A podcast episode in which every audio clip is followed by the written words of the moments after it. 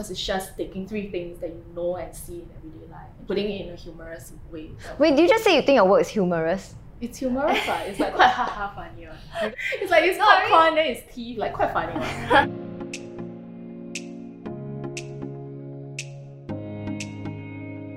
Hi guys, Annette here, and welcome to Becoming Friends with. This is a show where I invite you guys to come down and join me in becoming friends with a very special guest. So today we're very socially distant, unfortunately, but you know, it's still going to be a very fun day. And today, for our very first official episode, we have local designer and sculptor Lim Qi Xuan, also known as Timmy Shimi. Yay! Thanks for having me. So for those of you who are watching this and you haven't heard of Timmy Shimmy, right? So she's actually a local sculptor and definitely the most polarizing local sculptor, I would say, because she's made waves not just locally but internationally with her very hyper-realistic, creepy but cute sculptures. But today, you know, we're gonna get to know the artist behind all these crazy works. So right off the bat, I'm just gonna ask a question on behalf of the people who are tuning in and do not know your work, what is something you would say to somebody whose first reaction is ew? I think the thing about social media is that it's just so difficult to censor or like filter what really comes to you. And I know that my work is not always comforting to people who look at it. So part of me is like I don't really blame them uh, for feeling that way. But then choosing to express it and to hurt the people who like them, I think that's a different case. I do feel that it is okay to have a very emotional and instinctive response to my work that is not positive, but choosing to be unkind with the words is a little bit like, okay, maybe you should just move on. So, do you usually respond to your haters? Nowadays, I don't. I feel that there are people out there who would try to change the minds of others. But I feel that, like, regarding my works, it is also valid. Like, there is nothing wrong with the way they think, and it is not my responsibility to change the way they think. So I think that we should be open about people who disagree with you. So it doesn't really affect you? I think it, it's only when it gets really bad or when it starts to spread ideas that it's not about my work. Usually, the people who hate on my work and come onto my Instagram to hate on it, they probably encountered my works in a fake news context. Oh, is it um, what kind of fake news? So I do have like my work spreading in adrenochrome. So it's basically like all these pedophile rings, like conspiracy theories, all these things out there, and they associate my works with it. I feel that if you are a person that reads real news, you will just find this completely unbelievable. But for people who live in the environment, to them it's very believable. Like all these conspiracy theories. So they will come onto my Instagram already hating me for things that I'm not guilty of. Um, oh and I think when that happens, then I would have to delete these comments because I think these comments would be sort of dangerous to people who have not really encounter all of these things. As much as I believe in free speech and stuff, but it's still my Instagram, so I have a little bit of control over that. Yeah. I think sometimes it's a nice balance between doing what I'm comfortable with and protecting my own mental health, but still giving people that space to express. Yeah, themselves. true. You know, I actually watched like a documentary yeah. where you were talking about work. Then like it showed you like making the artwork and everything. And there was this hate comment. I was just like, "Is it real babies?" I'm like, there's literally a shot of her sculpting it.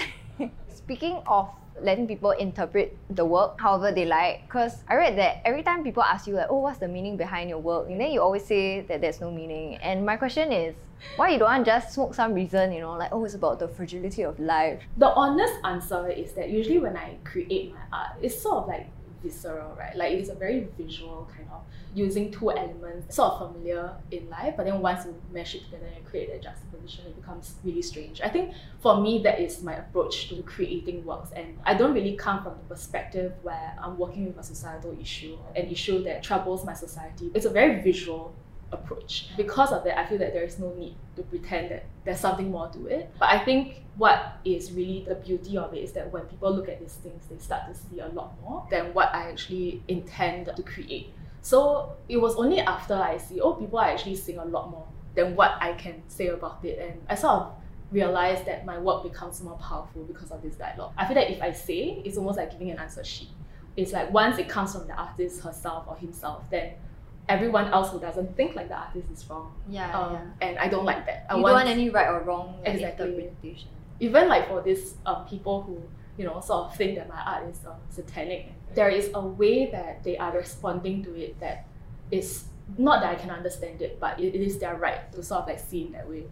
I guess it's fine. La. I don't have to pretend to be more intellectual than, than, my, than my art actually is. No, so I was actually speaking to Qi Xuan just now because you're also a full time designer. So maybe you can share a little bit more about, you almost think that your design work has more meaning than your art? Because a lot of people often think that if you're an artist, then your day job is basically your bread and butter. Your aspiration is to quit that awful day job and then, you know, become a full-blown artist. But for me, it's sort of different. So, so I work as an experienced designer what I do is like very utilitarian, um, service user centered sort of design. So they're not like the pretty graphics or like very very sexy looking like, like robot design and motion graphics. Like that's not what I do. Like what I do is like talking to people and then understanding their needs and then designing with it.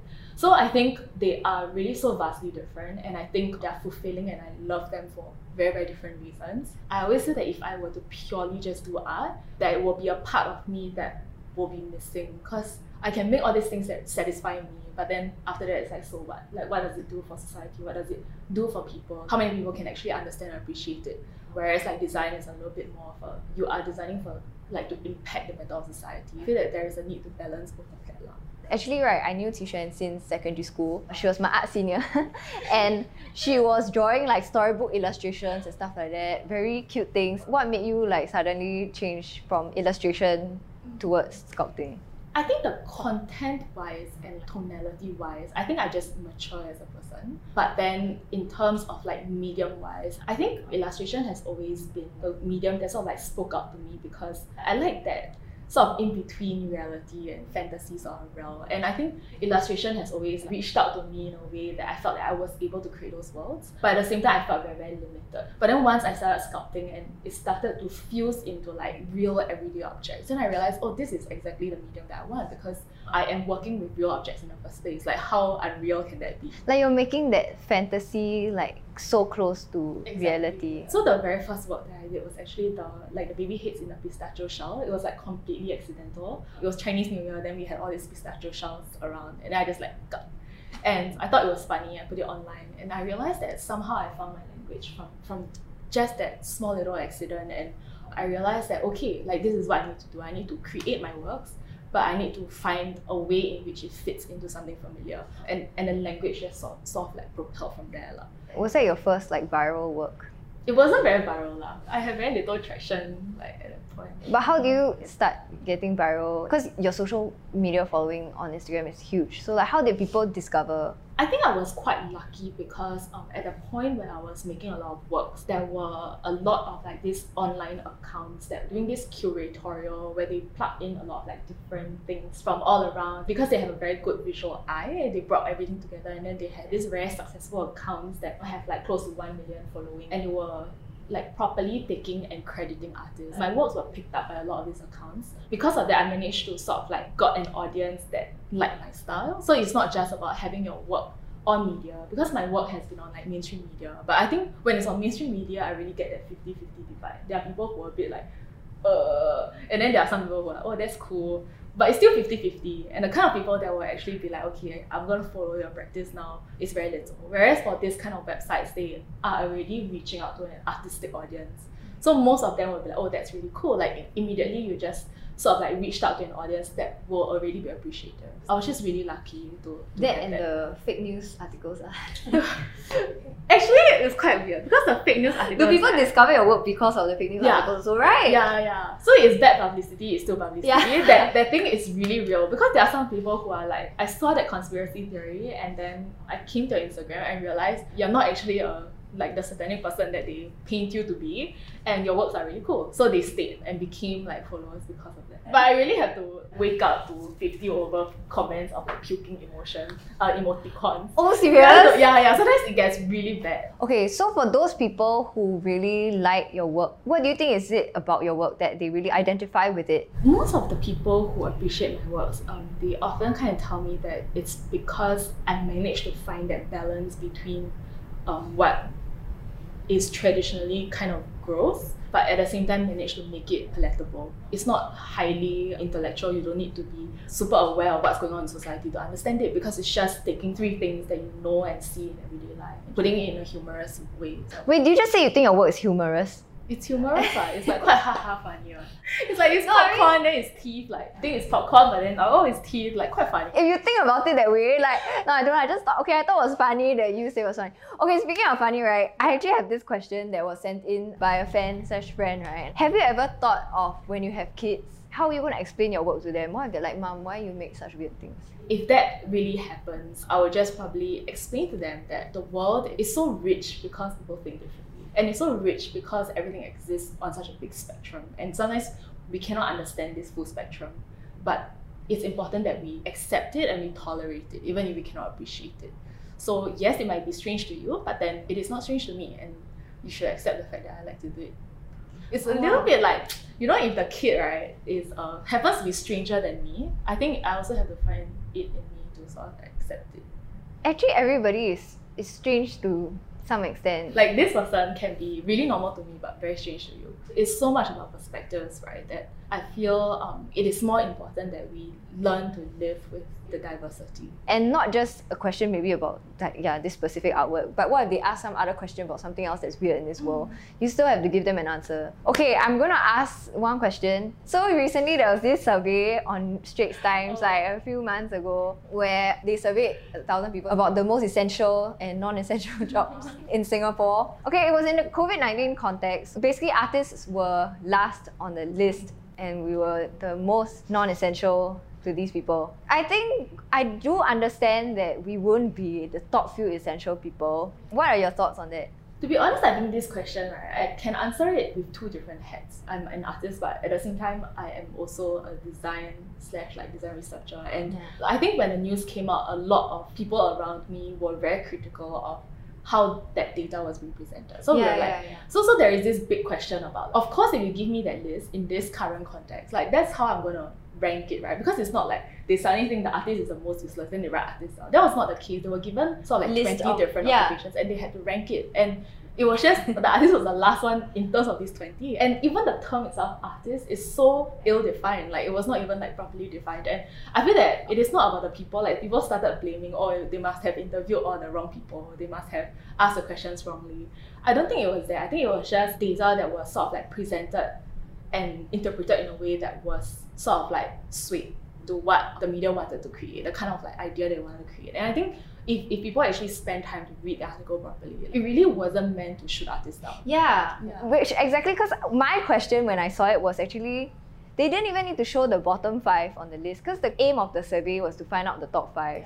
Would you say in Singapore people aren't really educated to see art as something you know extremely important or anything? Like, what was your experience like in school? At least for my personal experience, right, I think studying art, I knew it was a privilege.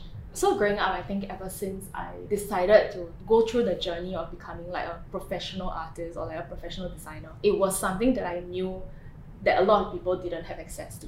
And I was able to do it because I was lucky and my parents sort of like they belong to the generation where they have to take jobs that sort of were practical and were able to bring in money so that their children have access to the education that they want. And I am that lucky generation that managed to access like a degree that I knew is not going to bring in like heaps of money, but it fulfills me in a way that's different. It fulfills me in a way that I'm able to pursue ideas and expressions that, that were important to me. By doing this, I am not going to give back to society in a way that a doctor would, or a lawyer would, or a contract like a construction worker would. And people need to accept that. Like no one's gonna clap for you and like give you a lot of money because you're an artist. Like like if you're if you're gonna do that, if you're gonna take that choice, then you need to realize that the fulfillment needs to come from you. They cannot be so butthurt about everything. You already have the access to be an artist and have people listen to you. When the whole article came out and people were very angry, then I was like, honestly, this article is not really about you. Your problems are not the core. As in, in the context of this article, I think that's important. But then I still do think that uh, art and design is undervalued in Singapore. and, Yeah. um, there are ways to change it, but the ways to change it is not by whining like a baby. You know, you were saying that you feel fulfilled in a different way when you do art and stuff, right? Yeah. So, what is something you think art has taught you about life? Anything else would not have taught you? I think most of it is the fact that there's so much potential in creating um, things that are new. I, I think it's very overwhelming now for like artists of this generation and beyond because like we have social media. Before you even become an artist of your own, you're already surrounded by so many artists that have like done so much amazing things. And I think my journey as an artist, I really managed to find that amidst all these amazing things that are out there, you can still find a voice that is unique to yourself and you'll be able to find um, people that sort of listen to you. And I think that's sort of the beauty of it. That the world is noisy and the world is crazy and complex. But then if you were to just offer a bit of yourself, there will always be someone who is willing to hear it. And I think that's kind of the like my journey as an artist because I really didn't expect I didn't like like wake up one night and say I want to be a sculptor. I sort of like gradually Experimented with different mediums and stuff. Yeah. also, right? So I didn't like tell myself, okay, I'm gonna become like a popular artist that's gonna show my works in other countries. It was a very gradual type of like discovery and really reacting to problems and things that I encountered in my own journey and slowly grow into who I am today. That is the kind of the thing that art can offer you, that your voice can be that unique. You were saying that you know it took you a, a bunch of like, experimentations and stuff like that to get to figuring out your style of work and even getting your art sold and everything. And I would say that's really the definition of being a very successful artist, right? But along the way, confirm, you know, you have seen failures in your life. ah, And I think as creatives, we see so much failure before we even see like successes. And people just don't see it because when you show your work, you always show your best work. So maybe you can share like, some failures you've faced in this whole process of, you know, finding your art and how it has shaped you to be who you are or, you know, how it has actually maybe have been a catalyst to helping your success also. like this entire journey that I had, right, it wasn't like plagued with very big kind of failures. Like there were just a lot of like small things that I have to like realize whether it's a technical kind of of learning, like oh actually I shouldn't bake it like this because I just burned up the whole microwave. Or like it can also be like things that are a little bit more like conceptually, like oh um I am constantly feeling very stuck um, in this realm of my works. Like it's almost like my style and everything is like set so clearly that sometimes I feel that okay maybe I am not mature enough yet. Like I shouldn't have created these boundaries for myself when I've not reached that point of maturity yet. So I think very often I always have these like very existential questions of whether like I'm doing things right or wrong. But I don't see them as failure because I always think that life is really just about making decisions and mm. there's no such thing as a bad decision. It's just that you make a decision and then you just have to react to it all the way. It's not really a failure unless you don't learn from it. If it sucks and if it's terrible, people scold you, then you just take it and then you just continue and and and use it as a learning and you know move move on ahead. I don't know whether I, I just like shut out all all this like bad things that happened to me. But then I like if you ask me failure, I really cannot really think of one thing that really changed my life. I, I won't say that it was always rosy, but I would just say that I didn't see them as like pitfalls. Like that time when you lost your brother in art competition. Oh yeah. It's not a failure, it's a glitch in the system. So basically So basically uh, when I was quite young, like I guess in kindergarten, my mom used to send me and my older brother, like he works in the banking and finance industry, so not very artistic person. She sent both of us to art class. They have this annual uh, arts competition, like painting competition. At the void deck, right? at the void deck. So very, very old school, like just think of it as a like very artsy type of thing. And both of us actually painted and he came out first and I came out second. So every time when people ask my brother, like when my friends or his friends ask him, so I guess your sister has the artistic genes of the family.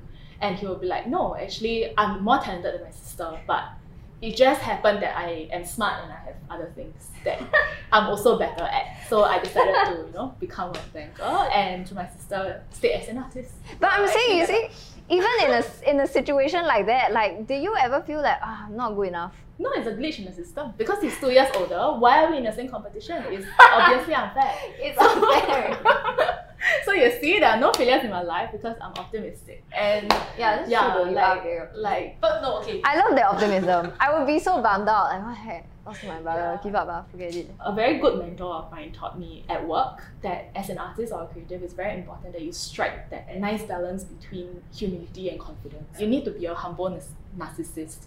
So you need to believe in yourself and believe in your voice that it is unique enough for the world.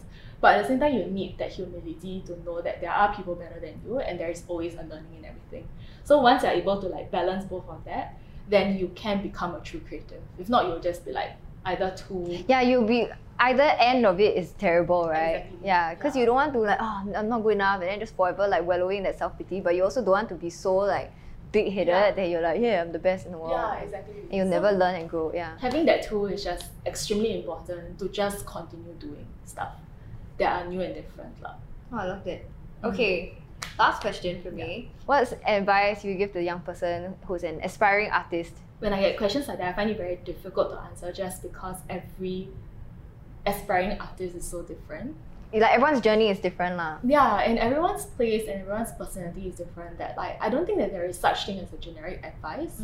Um, and if it's too generic, it, it, it doesn't help them anyways. Yeah, it becomes just like one of those cliches. Like, live Yeah. today, like there's no tomorrow. Yeah. Hard to answer your question, but I guess like I'll bring back to my previous point lah. Like self awareness is very important. So when you are creative, right, know where you are at and what are the things that are stopping you. Like if you find yourself to like defeated, like you know how you would react if your brother won first and you won second. Um, then you need to know what are these other traits that you need to counter yourself so that you are more balanced individual. Then if you are too proud, if you find yourself very hard, like unreceptive to feedback, then maybe humility is what you need to learn. I think usually having awareness is extremely important for our creators. Before you can create, like just spend a lot of like time, whether it's months or years, just understanding yourself and what are the things that pains you, excites you, and just having that awareness first would really help you in just finding your voice before you can, yeah, just become the, the, the artist that you are.